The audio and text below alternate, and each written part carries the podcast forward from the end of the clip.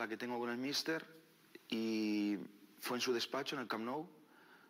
Le parole che state sentendo in sottofondo sono di Victor Valdés, ex portiere del Barcellona, e spiega quanto Guardiola credeva nella costruzione dal basso e quanto era conscio dei rischi che ne comportava.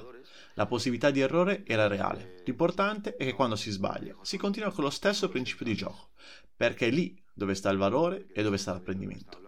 Ed è proprio l'errore il tema di questo nuovo episodio di Cambio di Campo. Sigla.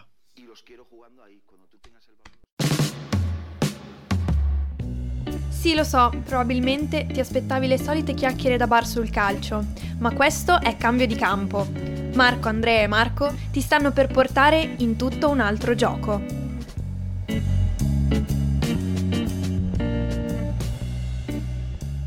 E niente, ragazzi, siamo già arrivati al settimo. Siamo arrivati al settimo episodio e abbiamo la nostra prima domanda. Sono quasi emozionato a farla sentire al nostro, tutto il nostro pubblico. No, diciamo prima che abbiamo dovuto selezionare una domanda tra le migliaia e migliaia e migliaia che ci sono arrivate. Sì, a prima scelta, perché tutte le altre le ho mandato vocali di 60 minuti per rispondere. il, il problema è che le domande ci arrivano anche, solo che poi risponde sempre Andre e Vente fa altri podcast, li manda, per cui la gente poi dice, yeah, prima che faccio l'altra domanda c'è che aspetta. Ci penso.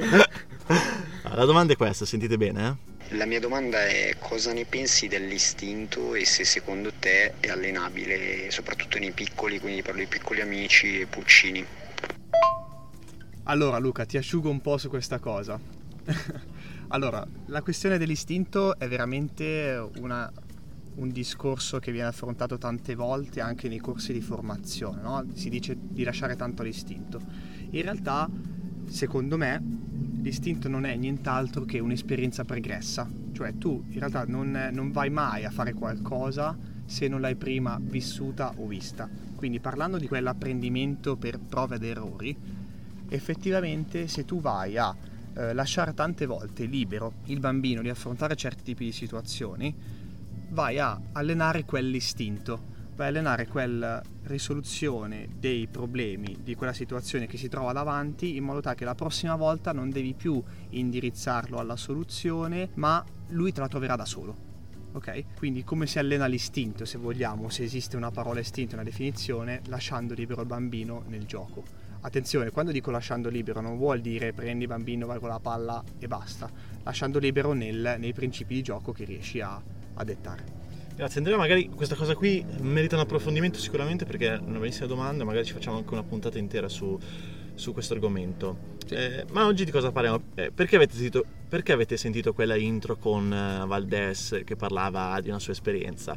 Perché oggi parliamo appunto dell'errore. Eh, ovviamente noi parleremo dell'errore anche nel calcio, nel contesto calcistico, ma anche più propriamente dell'errore in quanto, in quanto tale. Quindi, ragazzi, che cosa intendiamo veramente per errore ed è qualcosa che davvero deve essere cancellata e schifata il è più possibile. Brutta, è, è, è, davvero una parola così brutta anche nel mondo del calcio o no? Guardate, io penso proprio di no. diciamo che prima ho detto prove ed errori, quindi vi fa capire, come abbiamo detto nel precedente episodio parlando di neuroscienze, che l'errore sta alla base dell'apprendimento, no? Ma proprio dal punto di vista neuro, neurologico, non è perché a me piace sbagliare, fa sbagliare, che vabbè, piacerebbe che tutti siamo perfetti, anche la squadra che allena non sbaglia mai, a parte gli scherzi. Effettivamente il concetto di errore è qualcosa di formativo. Il problema è che tante volte, o meglio, più spesso delle volte, si riesce solo a schematizzare quello che è un'azione di gioco e a schematizzare quelli che sono i gesti motori che vogliamo che il nostro bambino, ragazzo, adulto esegua, perché dobbiamo perseguire quel famoso obiettivo che è il vincere la partita. No? Quindi se ci pensate non possiamo accettare errori se dobbiamo vincere, dobbiamo fare un gol in più degli altri. Però Andrea, cosa intendi esattamente per schematizzare?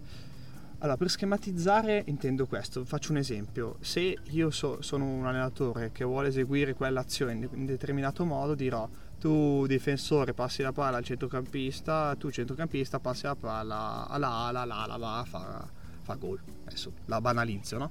Quindi in realtà sto facendo uno schema, se vogliamo, di gioco tale per cui vado a dire esattamente cosa devono fare perché io penso che facendo così andiamo a far gol. Quindi non lascio la libertà di esprimersi nei principi di gioco ai miei ragazzi, ai miei, ai miei adulti, alle mie ragazze che alleno. La questione è che quando si trovano di fronte a un problema che è diverso da quello che io ho fatto sperimentare a loro in allenamento, loro non riescono più a risolverlo. no? Ci ricordiamo però, stai dicendo queste cose perché tu sei da poco un allenatore di calcio femminile, giusto? Sì, esattamente. Ecco, allora, un attimo di contesto perché magari le nostre le mie ragazze dicono cavolo quanto è bello questo Andrea no, non è così bello ma è, è, è Grazie, lì apposta. piace, diciamo. Che poi se ci pensate c'è anche il grande Max Allegri che io stimo tantissimo come allenatore che diceva poco tempo fa con Adani quando c'è stato quel famoso litigio, sì, quella famosa discussione, lui, lui diceva di quanto schematizzare nel calcio non può funzionare, ma proprio per questi principi qui, no? perché è antiformativo, soprattutto eh, se ci fate caso lui tante volte citava quanto le scuole calcio devi lasciare giocare, giocare, giocare e basta, perché sta lì la formazione, no? questo Allegri giusto? Sì, esattamente, Ok. Allegri. Quindi in realtà si sta parlando di quanto far giocare sia utile e altre- però il problema è il rovescio della medaglia dall'altra parte che più facciamo giocare più sbagliamo. La questione quindi del fare evitare errori, ahimè, negli allenatori di oggi, per la maggior parte degli allenatori, è centrale. No? Io evito l'errore perché devo ri- arrivare lì. C'è anche un altro concetto molto importante, che lavorando per schemi tu capisci subito se c'è un errore o no. Perché alla fine è come un esame a crocette, no? Sì. È molto più facile da dire a un giocatore guarda hai sbagliato perché non hai seguito quello che io pensavo fosse lo standard di riferimento per questa modalità di gioco, no? Lo schema. Sì.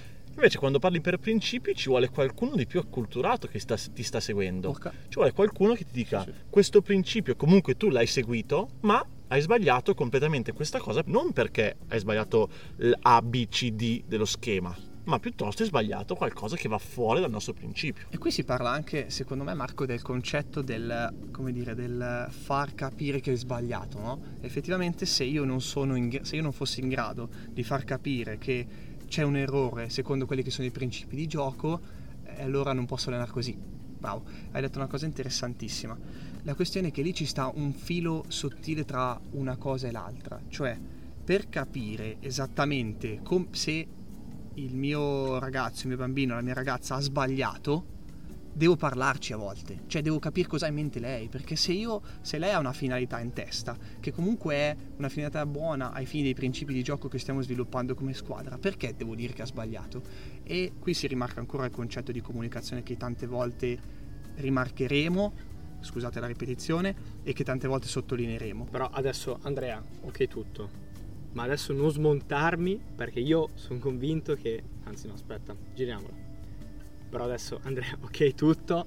Ma adesso tu mi stai dicendo, dopo 23 anni, che chi mi gridava in campo sbagliava? No, perché adesso magari sbaglio io. Ma io, forse per come sono fatto caratterialmente, ho sempre apprezzato gli allenatori Sì?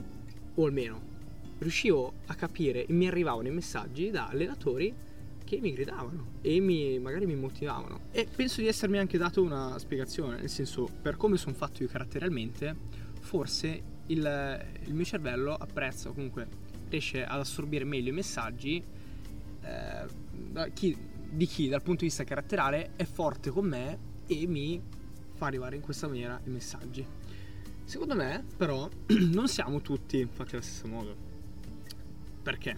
Perché ci- c'è chi invece potrebbe aver bisogno di altro, potrebbe aver bisogno magari di un dialogo, sia a livello di squadra che a livello ehm, intimo, magari, e quindi siamo fatti tutti in maniera diversa.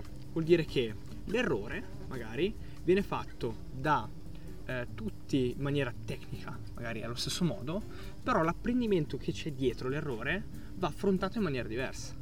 Eh, eh, ma è proprio così. E infatti questo, se tu ti ricordi nell'episodio 4, quello abbiamo fatto con Dimo, Dimitri Giudici, mental coach, eh, cavolo, eh, tu stai dicendo non cose da poco. Alla fine tu hai un tipo di comunicazione che era settato su quello standard. Quindi probabilmente tu hai bisogno di quelle persone perché sei stato abituato fino ad adesso a avere quel tipo di comunicazione con esse, no? Quasi più, eh, permettimi, di padrone piuttosto che di leader, ok? Qualcuno che deve dirti le cose e deve fare esattamente quello che il, il suo braccio, in questo caso la sua gamba, ormai non può più arrivare a fare, ok? Mentre parliamo anche di qualcuno che è totalmente diverso, ovviamente in questo modo te è molto più difficile che tu disimpari questo tipo di comunicazione per apprezzare qualcosa di diverso. Anzi, probabilmente non sarebbe efficace come lo è adesso con le persone che tu stai cercando, no? Aggiungo l'apprezzo addirittura. Esatto, ed è per questo che però ci, magari ci stiamo mh, precludendo tantissime cose. Ed è per questo che probabilmente avere anche questa possibilità di cambiare, quindi non solo di dire no quelli che gridano e sì quelli che sono bravi amiconi di tutti, ma poter inserire anche un elemento di pensiamo a chi parla normalmente, di porlo all'interno delle variabili decisionali da dire ok, magari è possibile anche far così. In un contesto comunque, rimarchiamolo, dove c'è la credibilità dietro, perché io posso gridare o parlare in maniera molto sottile, tranquilla, però se non sono credibile o comunque i concetti non mi arrivano, è vana la cosa. Okay. Marco, secondo me tu hai introdotto nel tuo discorso un concetto molto importante, no? che è quello di essere padroni o leader. Allora, io penso che effettivamente essere padroni e leader anche nel calcio porti a due cose totalmente diverse. Facciamo finta che io sia un allenatore di bambini in questo momento e sia un padrone che dice esattamente quello che devono fare in ogni momento di gioco. Beh, sapete come li diventano questi bambini? Dei robot. Degli cioè, automi? Degli, sì, degli automi, cioè eseguono ma non sanno analizzare quali sono i vari contesti della partita, non sanno analizzare i problemi e non sanno soprattutto risolvere problemi diversi da quelli che gli ho fatto apprendere. È, è un problema grandissimo ragazzi, eh? è un problema che, ahimè, mi, mi, duole dirlo, ma in Italia abbiamo, perché la formazione che gli allenatori prendono è tendenzialmente questa, mentre in Spagna no, infatti sono migliori di noi, si può dire. Però Andrea mi hai fatto un assist incredibile dicendo eh, della parola robot. Perché? Perché il robot, diciamocelo, nel mondo di calcio potrebbe essere eh, un qualcosa di, di cinico, comunque eh, se parliamo di una persona è un automa, ok? Cioè, quindi qual è la differenza tra un giocatore o comunque una mente pensante e una mente cinica? L'emotività, ok? L'emotività è un fattore chiave nel calcio, perché noi dobbiamo capire che le situazioni non vengono trattate in maniera analitica, ma situazionale perché le emozioni influiscono nel tuo modo di giocare, nel tuo modo di relazionarti con le altre persone. Proprio per questo noi nell'episodio precedente abbiamo eh, introdotto o comunque abbiamo accennato un qualcosa che riguarda l'apprendimento con un visore o comunque con eh, un'integrazione della tecnologia, ok? Sì. Dobbiamo però ricordarci che la tecnologia deve, secondo me, aiutare e integrare quello che è il, il vero essere dell'uomo perché l'uomo è una persona emotiva, quindi non deve andare a togliere un qualcosa che è vitale nel, nello sport, nel gioco, nella vita, che è l'emotività, ma deve essere un qualcosa che integri e aiuti a supportare questo. Ecco sì, no, aspetta un attimo però, perché tu stai dicendo una cosa molto interessante. Stai dicendo che nel caso in cui le persone diventino robot, o comunque degli automi, eh, e quindi gli manchi quella parte di decisione, si perde l'emotività. Proprio perché molte volte l'emotività caratterizza un rischio, una paura ed è proprio quel rischio e quella paura e quella possibilità di sbagliare che ci rende realmente delle persone umane, no? ci rende degli uomini. Eh, stavo parlando l'altro giorno di Neuralink. Eh, Neuralink è questa nuova startup di Elon Musk, nuova si va per dire perché c'è già due o tre anni, dove praticamente si parlava di impiantare un chip all'interno del cervello. Questo chip alla fine non fa altro che renderti un uomo bionico alla fine aumenta la capacità computazione del cervello.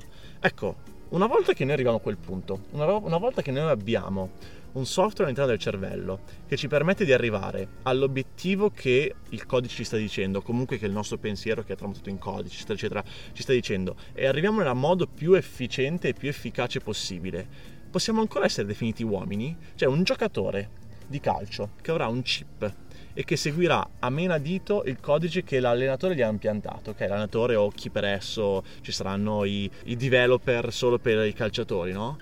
Cavolo, è ancora un giocatore, cioè può ancora considerarsi un giocatore. Quanto ci vuole finché poi a quel punto diventano tutti realmente dei robot oppure si, si, passa tutto al gioco della PlayStation di FIFA perché alla fine a quello stiamo arrivando è gente che segue esattamente pedissequamente le direttive dell'allenatore allora provo a risponderti io eh, intanto eh, dicendo che sarebbe curioso viverlo, sarebbe curioso testarlo. Eh, però, proprio perché l'emotività è un qualcosa di centrale nel calciatore, vuol dire che andrebbe a perdersi un qualcosa importante, perché le decisioni avrebbero con degli algoritmi, Marco, poi magari tu sei più tecnico, potresti aiutarmi eh, in capire come avviene la decisione, e non più con un fattore umano. Quindi il calciatore non sarebbe più un umano. Sì, tra l'altro, secondo me, qui potrebbe anche cadere un po' il discorso di sport in generale, non solo di calcio, perché toglie la libertà, toglie la creatività del giocatore, no? Toglie in realtà tutta quella sfera che è come dicevi tu Marco prima, umana, cioè togli proprio l'essenza del, dello sport. Ecco, e, e, parliamo più di una... ci stiamo spostando verso il mondo della filosofia, no? È sì, questo, sì. Eh, perché alla fine non ci sarebbero più un apprendimento per prove ed errori, qualcosa che, e poi riparliamo subito di calcio, ha permesso alla società di, di creare delle invenzioni che in, eh, al contrario non potevano essere, non potevano succedere. Pensate ai post-it, che è nato perché c'è stato un errore nella gestione della formula chimica della colla da parte di questo, di questo ricercatore. Mi stai parlando di serendipità tu qui? Beh, parliamo di serendipità, sì. Lo sai che volevo dirlo, volevo fare il film questa parola. Eh, però raccontala a tutti, però. Serendipità cos'è? Serendipità è eh, la piacevole scoperta eh, che avviene grazie a un errore. Quindi io magari sto cercando eh, l'oro in Asia, eh, sbaglio e trovo esattamente qualcos'altro che può dare comunque eh, un valore, un aiuto alla società. Ecco, questa ecco. è serendipità. E questo rischia di portare a innovazioni comunque incrementali e non radicali, quindi non cambiamo il mondo, non faremo più un passaggio a una rovesciata che non si era mai vista prima, ma faremo un tiro più preciso e un tiro più potente. Ecco, come possiamo andare a risolvere questa cosa? Come possiamo evitare che davvero si realizzi questo, questo scenario? La questione è che dobbiamo credere veramente e cominciare a formarci su, su come, su come la, il cervello apprende. Cioè se, come abbiamo detto più volte anche in questo episodio, capiamo che il cervello apprende per prove ed errori e che quindi l'errore è centrale e quindi non serve per seguire logiche di perfezione, di robotizzazione, di automatizzazione del, del processo cognitivo, allora è chiaro che facciamo sbagliare. Oh, basta, facciamo sbagliare e attenzione, non vuol, non vuol, dire che ad oggi vai dentro e sbaglia più che puoi, cioè non è quello, ma nel contesto di gioco, facendo riferimento ad esempio all'azione di cui Valdes parlava, eh, di cui Valdes parlava prima, cosa succede? Guardiola gli chiede l'esecuzione di un principio, cioè quello di giocare corto sui centrali, sbaglia, in quella partita sbaglia, e poi gli dice no, lo rifai, perché tu sai perché stai arrivando lì, quindi lo rifai. Quindi c'è un perché più grande, c'è un errore, ma lo rifai. E lì c'è tutta la gestione dell'emotività, c'è tutta la gestione de- dello stress, della tensione che può, può esserci e c'è anche un discorso di se riusciamo a lasciar libero più o meno Valdes di capire che quella palla deve essere giocata con quella forza rispetto a quell'ampiezza è già una soluzione abbastanza importante e una situazione abbastanza difficile da decifrare tu vai a implementare quella capacità di cambiare idea che si chiama flessibilità cognitiva nel giocatore. Cioè, come, tra virgolette, puoi rendere il giocatore più abile lasciando libero di sbagliare. Cioè, tu paradossalmente più fai fare errori, più fai risolvere a lui situazioni, più fai immagazzinare situazioni, più lo lasci libero di eh, flettere la propria curva dell'apprendimento in funzione di quello che è la soluzione che ha davanti integrando tutto questo anche partendo da quello che è un concetto di base, nel senso l'errore se sta dietro una filosofia di gioco non è così evidente, così importante. Perché? Perché sia una filosofia di gioco, quindi dietro questa filosofia ci sono attitudini e ci sono azioni, è chiave dire che se quello è il mio obiettivo, avere, seguire quella filosofia, l'errore che ci sta dietro è secondario. Perché io voglio arrivare lì ok? Sbaglierò, va bene, ok? Però se io credo fortemente in questa filosofia e penso che nella vita sia importante e centrale avere un percorso comunque che ti, ti dia una linearità, ok? E una filosofia calcistica è un qualcosa che ricorda molto anche nella vita una linearità del genere. Eh, l'errore è secondario, quindi io posso Assolutamente. sbagliare. Assolutamente. E anzi quasi diventa fondamentale l'errore. Cioè immaginate che facciamo un'azione, giochiamo per un principio di gioco e non sbagli mai. Come vai a prendere? Cioè, è, quasi impossibile, ragazzi. Perché è un errore, in realtà è un errore finalizzato all'apprendimento. Esatto. Ed è solamente nel momento in cui tu crei un obiettivo più grande che permette di far capire al giocatore perché quell'errore può portarti a prendere e, e, arrivare a quell'obiettivo in particolare. Se invece tu ragioni solamente su dei task, quindi fare il passaggio a 10 all'ora invece che a 11, farlo a 10 non gli servirà a nulla per arrivare a 11. Esatto. Allora io voglio farvi questa domanda, amici ascoltatori. Quanto voi allenatori e potenziali allenatori sareste in grado e avreste voglia di far sbagliare i propri giocatori al fine di fargli commettere meno errori? Ecco, allora, impostiamo un po' la discussione così, no? Eh, scriveteci su Facebook oppure in risposta al video su YouTube o su Instagram, tanto ci trovate un po' dappertutto e chiacchieriamo un po'. Se invece volete recuperarvi gli altri episodi a cui abbiamo fatto riferimento in questi ultimi 15 minuti, mh, mm, andate su Apple Podcast, Spotify oppure su YouTube. E tra l'altro su Apple Podcast vi ringraziamo perché ci state lasciando un po' di recensioni, per cui niente, grazie mille. Ok, noi ci lasciamo e ci sentiamo alla prossima puntata. Se l'episodio ti è piaciuto, iscriviti al podcast per rimanere sempre aggiornato e condividi questo episodio con qualcuno che pensi possa essere interessato. Noi ci sentiamo al prossimo episodio.